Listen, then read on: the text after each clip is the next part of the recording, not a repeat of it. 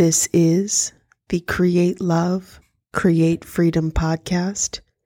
My name is Allison Fisher, and on today's episode, we are talking about how people with avoidant attachment sabotage their intimate relationships.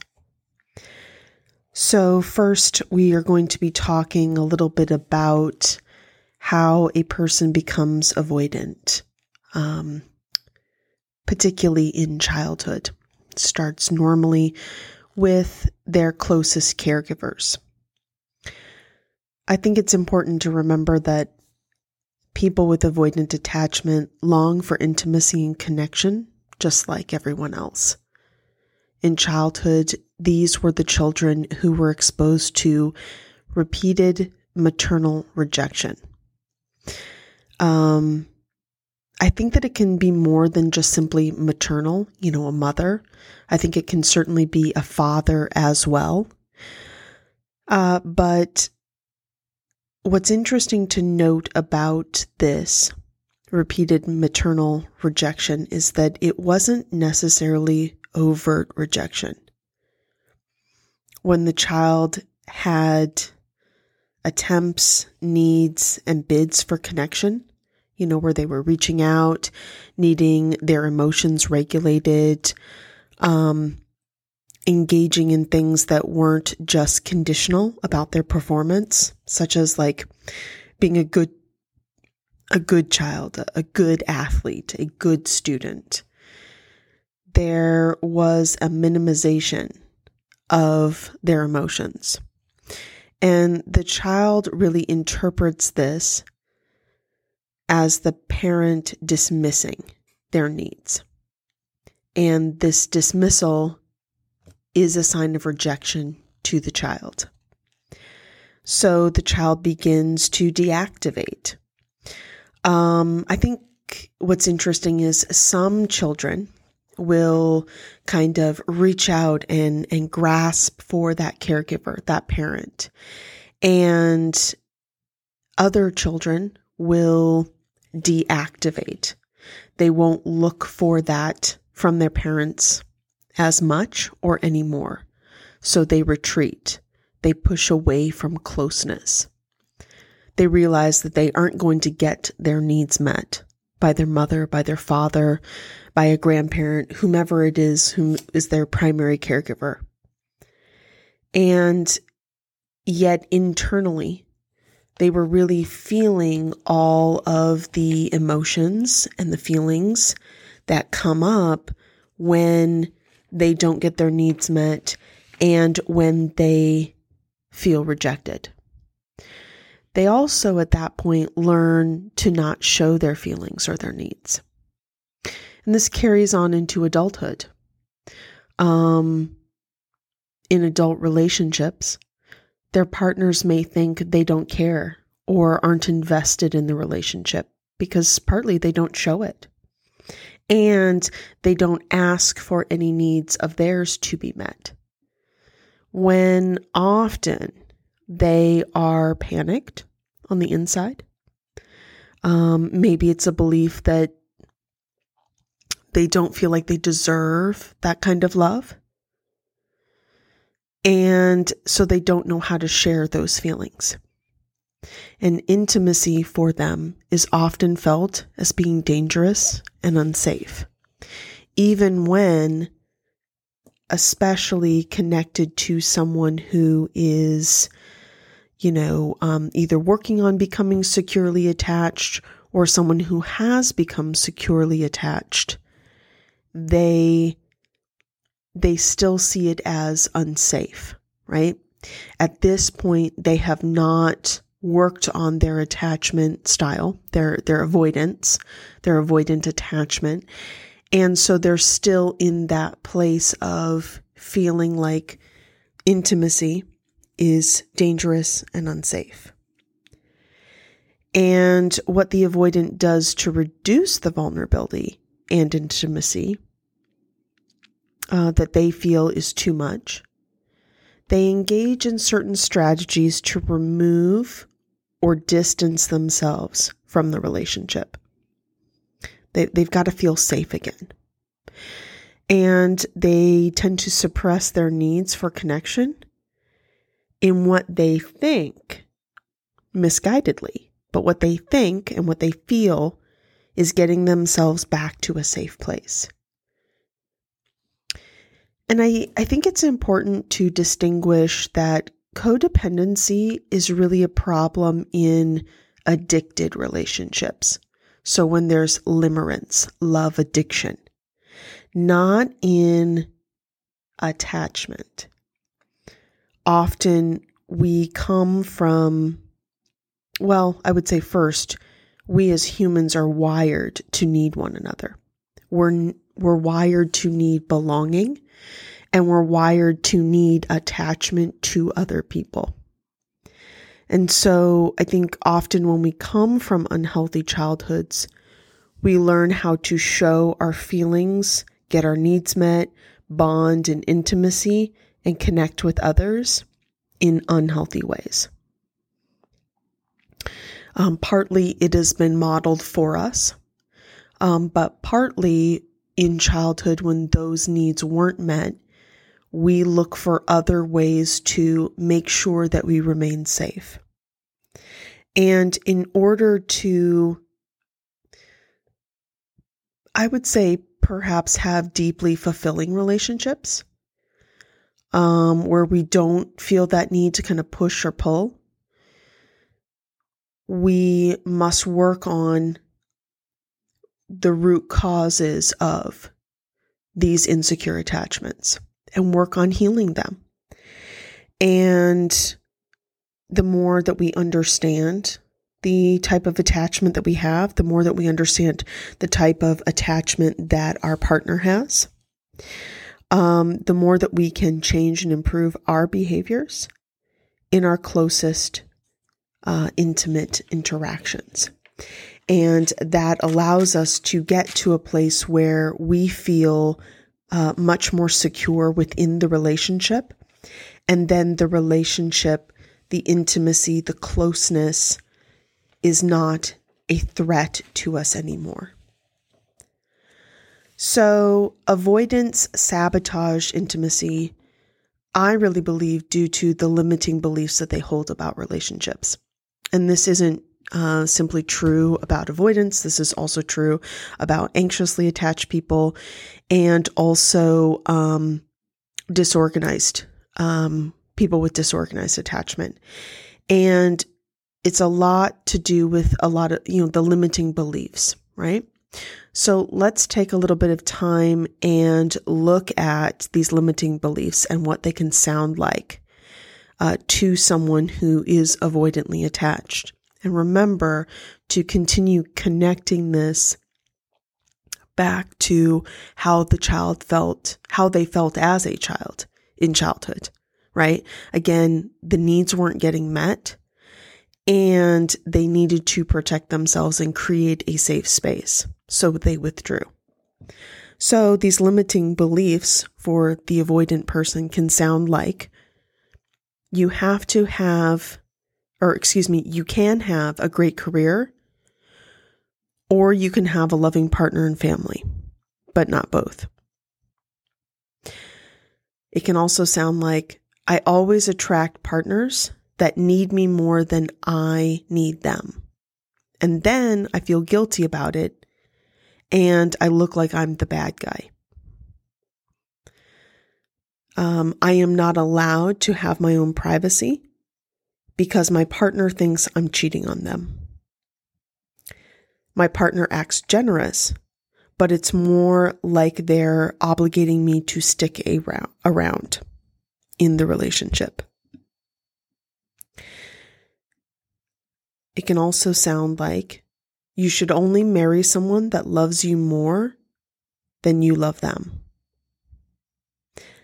Long term relationships never work out someone always ends up miserable and leaving in the end.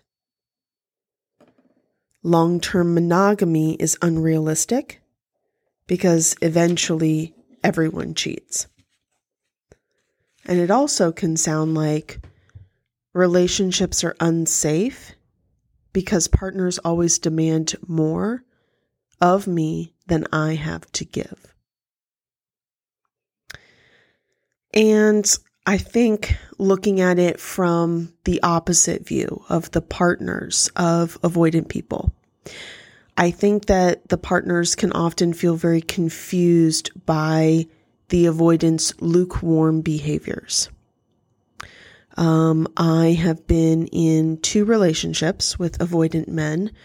Um, they've looked obviously a little bit different.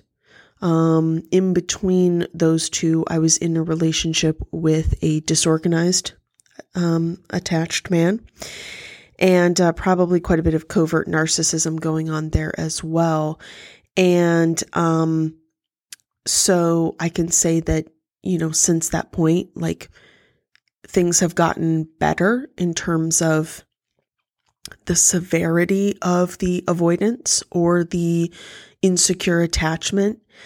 Yet at the same time, I was confused in a relationship with an avoidant partner where it felt like we were all in one moment, like when we connected, when we talked on the phone, that kind of thing. And then he was all out the next moment. And so it, it felt like a lot of push and pull. And there was very little time there in the middle where it was just kind of calm and um where it was just kind of I, I, guess i would say even healthy right i wasn't either trying to kind of push him away because he was you know overly invested in talking to me or, um, you know, trying to move the relationship forward using words. But then on the other end of that, it was long periods of radio silence. So, and, here are some keys. This is not to condemn anyone, but simply to kind of show um, how a partner might see the relationship. And, you know, this can be a good indicator for someone who does struggle with avoidant um, attachment, where they can kind of see what their what their partner might also be feeling and seeing especially if the goal is to find a partner who is more securely attached or has simply worked on that and gotten to a place where they are more securely attached. So in the relationship, he would be really needlessly mysterious.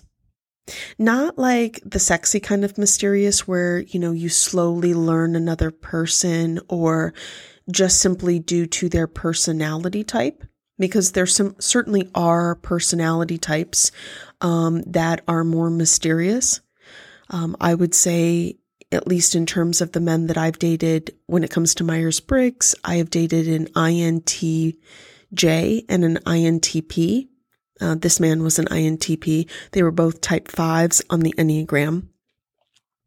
And they, in terms of their masculine archetypes, they were both king and recluse men. Um, so both the Zeus and the Hades kind of archetypes, which made a very delicious blend. Um, and it had an air of mysteriousness, but with this man, it was, he was needlessly mysterious. Um, you know, he wouldn't text or call for weeks at a time. And I really had to address that and say, two weeks is too long. Like you can go a few days. Like I understand that, but you can't just like come in and out of this relationship and not kind of keep it even keel, you know, like some consistency, that kind of thing. And what he would really do is, you know, he would call and and act as if we could pick up right where we had left off. Like he hadn't stepped away from the relationship for weeks at a time. Um, it was a very clear boundary of wanting me in his life, but wanting it on his terms. And that was another um, aspect of our relationship. Um, he, you know, was a plane ride away. I was in the process of, you know, working to move in that direction, not simply for him, but for, you know, um, a change, um, you know, in career, a step forward, a bigger city, um, you know, access to a graduate program, some things like that. But, you know, also partly because I wanted to see how this relationship could move forward. And, you know, at that point, he was also my very best friend and had been for six years. And, you know, we were then trying the, um, you know, being in a relationship together and everything was always very much on his terms.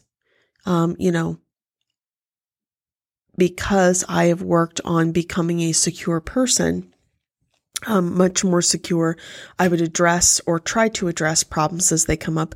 Don't get me wrong. I could still get frustrated or angry or uh, feel hurt or whatnot at times, but everything was always based upon his schedule and what really worked best for him.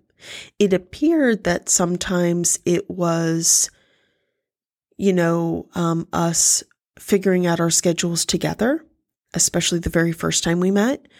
Um, but after that, it was always on his timing, what was good for his career. Um, and so, you know, that, that really posed a problem because I, I'm a pretty generous person. I'm pretty flexible. Um, but it always kind of felt like everything was on his terms. Uh, something else that he would do was um, he would live in short term leases. And I never knew where he was living. And I always thought it was kind of weird. And he would also do this thing where he would share intimate details about his you know, um, frustrations or things that were happening in his family dynamic, you know, within his family, and also details about his daughter. But after a year of dating and five years of being friends, I had never met any of them. I had never met his mother. Um, I had never been introduced to his friends. Granted, I in over the course of that year, I only saw him twice, once every six months because that was what was good for him.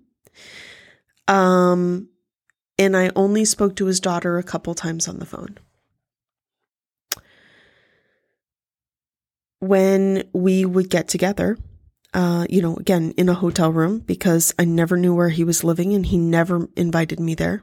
And he always kind of blew it off as like, oh, well, you know, I don't know where, uh, you know, exactly where I'm going to end up.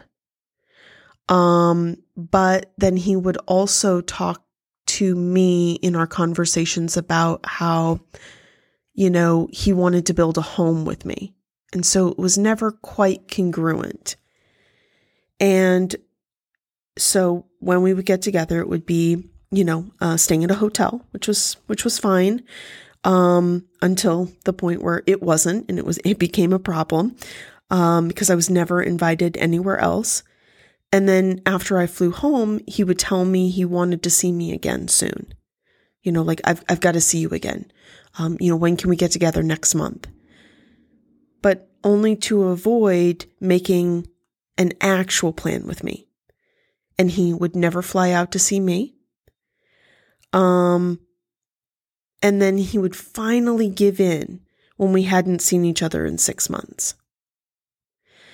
And it's interesting because you know, three months would turn into four and and I was fine. Like I was good. Okay, let's figure out when we want to see each other again, when we can get together.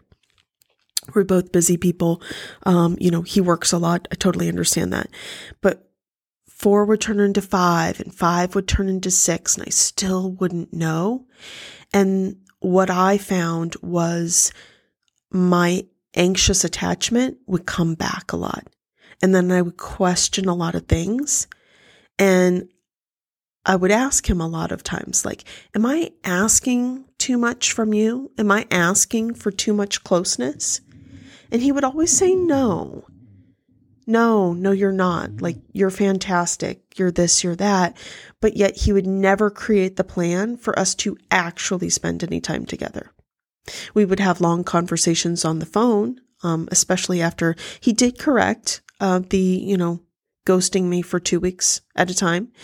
Um, yet at the same time, that never moved into the space of us seeing one another. And another um, kind of key, I would say, too, with with people who are avoidant partners, or if you're in an in a relationship with avoid, an avoidant partner, is was really the level of commitment. So when we first got together, like he never asked me to be his girlfriend.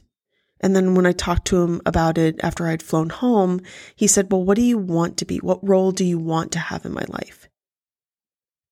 And I always found that a little strange. Like, well, wait a minute. I thought this was moving into, because I'd made it very clear, like, this is the kind of relationship that I want. You know, date and then move into marriage. And there was always a mismatch between what he said he wanted and what the relationship actually was.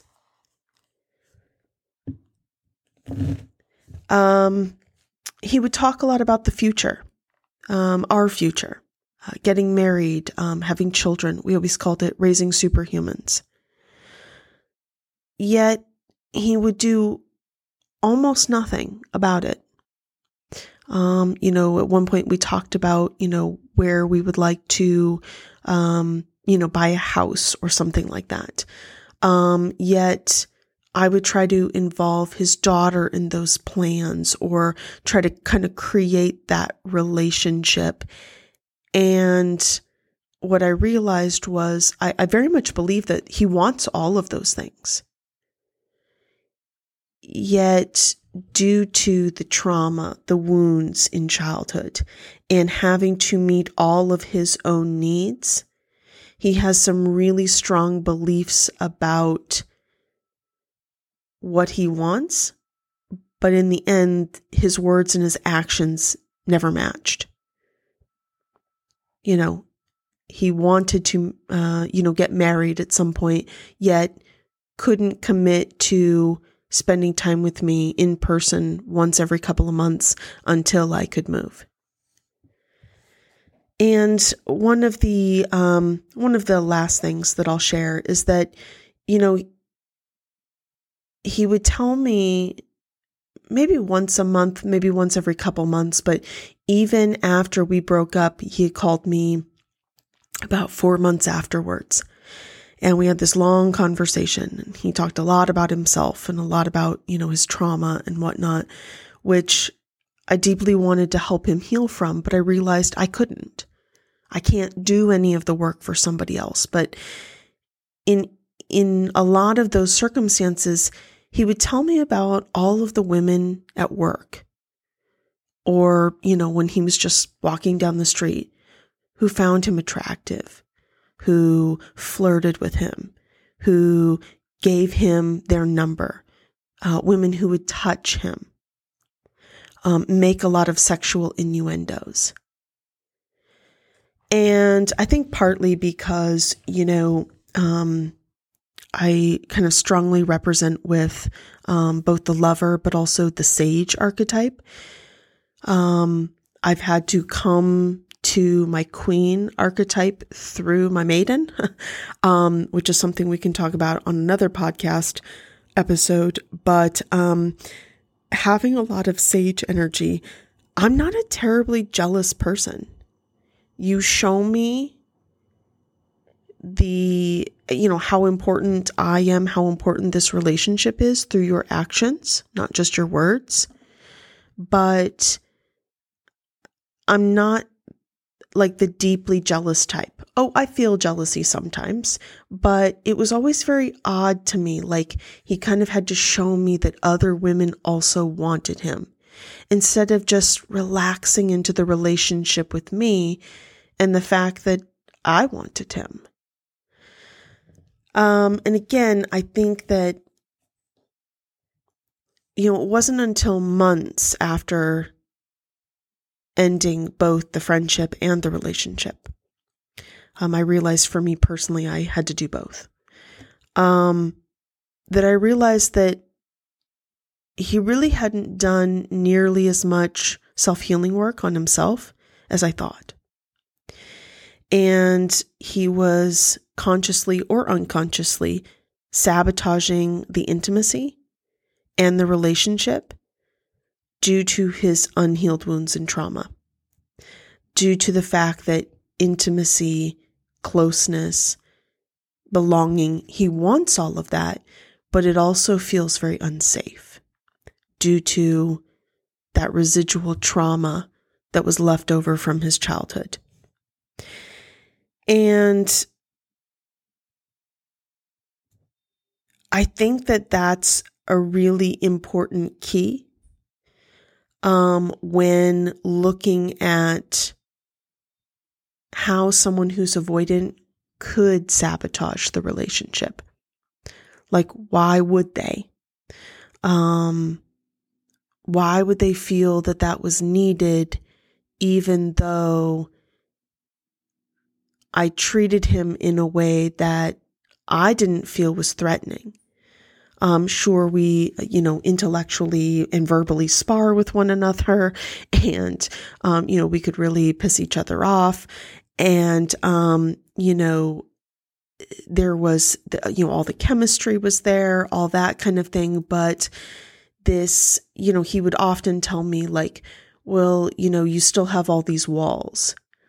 But a lot of times the walls that I had were because he kept a, he kept me out of a lot of his life a lot of avenues and areas of his life. He kind of compartmentalized certain things. He's got his mother and, you know, his, his family life. He's got his daughter over here. He's got his work. And then there's me. And it, it always kind of felt like I was left in the waiting room. And like I said before, I think one of the important things for someone who is in a relationship with someone who's avoidant, I think that they really need to realize that you can't change the other person. You can be there while they heal and while they grow and while they change themselves, but you can't do it for them. And if it becomes a detriment to your growth, to who you are, to stay in the relationship, I think it's important to reevaluate what is also good for you. Um, because, you know, someone can be madly in love with you and still not be ready, um, still not have healed the wounds that they needed to have healed. Um, they can love you in a way that you have never been loved and still not join you on the bridge.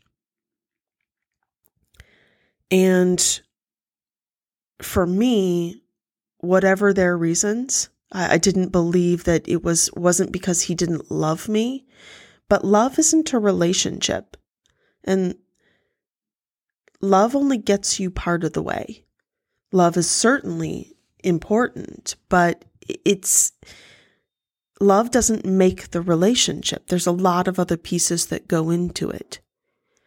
And so for me personally, whatever his reasons, I had to leave because of the not, you know, not because he was not working on healing and, and also uh, reconnecting himself to kind of his lost feminine.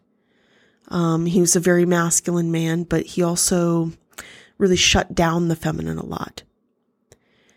And I think it's important, you know, sometimes we need to stick with the person or we sh- we want to stick with the person. And that is what is best because they're on a healing path and they're growing and they're working through a lot of their their challenges at a place where the dynamic of the relationship keeps changing and keeps getting better. Um, but sometimes that isn't the case, and sometimes you do have to close down the relationship. Um, and I think what's important to remember is you never have to inspire anyone to meet you on the bridge, to meet you partway. You never have to convince someone to do the work to be ready for you. there is more extraordinary love, more love than you have ever seen out in the world. And part of it is knowing and understanding and learning to love yourself, um, not looking for that from others. Yet, and I think that definitely comes from the the previously um, anxious side of me, always seeking love, trying to trying to attract it, but like gather it in, um, cling to it when it got here. Versus, I think the avoidantly attached person who also needs to realize that it's okay to love others, um, to show them, you know, some of the spaces of you that you need to continue to work on.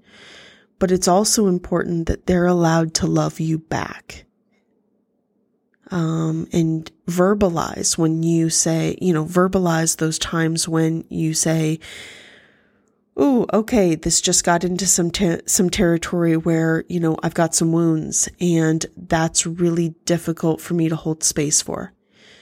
Um, but I I really think it's the continuing to lean in, and people will show you what they're ready for. Um, people will work on their self healing, not for you, not for the relationship, but for themselves.